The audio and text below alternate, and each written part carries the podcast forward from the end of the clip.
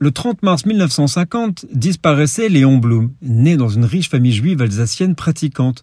Blum était un brillant critique littéraire, il se voyait auteur s'inscrivant dans la filiation de Stendhal, son écrivain préféré. Mais à la suite de l'affaire Dreyfus, il décida d'embrasser une carrière politique. Il travailla pour l'Alliance de gauche, devenue ensuite le Front populaire.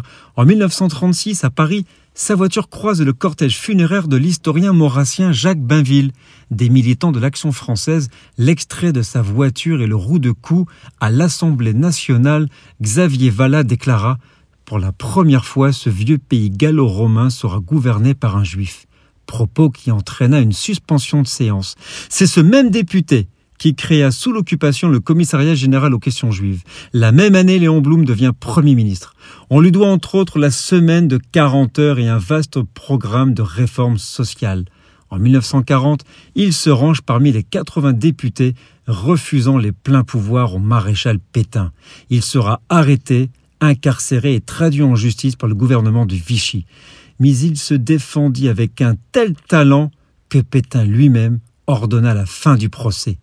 Incarcéré à Buchenwald, il sera délivré par les Américains en mai 1945. Il est aujourd'hui considéré comme l'un des fondateurs du Parti socialiste français moderne. Nous sommes le 30 mars.